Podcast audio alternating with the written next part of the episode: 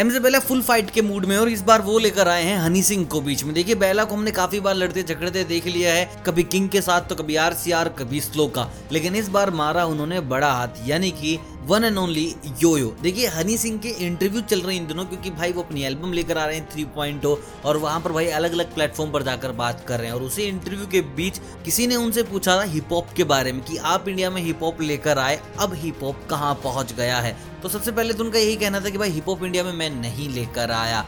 और सही मायने में अच्छे से इंडिया में हिप हॉप पहुँचा भी नहीं है। और एक छोटी सी मैं बात बता दूँ आपको, आजकल पता है क्या हो गया? शो ऑफ़ हो गया कि भाई मैं हिप हॉप करता हूँ, भाई I live for hip hop hip hop is my life भाई hip hop is not all about what you are doing hip hop is all about आप सोसाइटी को चेंज करने के लिए क्या कर रहे हैं? आप अपनी कहानी से दूसरे को प्रेरित कैसे कर रहे हैं? बस कुछ राइम्स कर देना हिप हॉप नहीं है। Hip hop is completely different thing और इस चीज़ पर भाई बेला ने स्टोरी डालते हुए लिखा बहुत कुछ। उन्होंने अपनी स्टोरी में लिखा कि अगर ये लोग बोल सकते हैं कि आज तक इंडिया में हिप हॉप नहीं आया at the rate you Honey Singh तो ले आओ ना।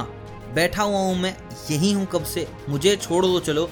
बाकी बढ़िया आर्टिस्ट को ले आओ ना।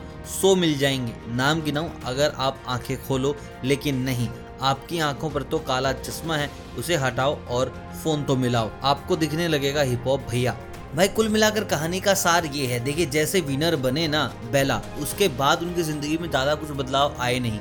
क्योंकि जितने भी विनर को कमर्शियल्स या कॉन्ट्रैक्ट या फिर मिलने थे टीवी शोज़ वो तो सारे मिल गए भाई साहब ईपीआर को।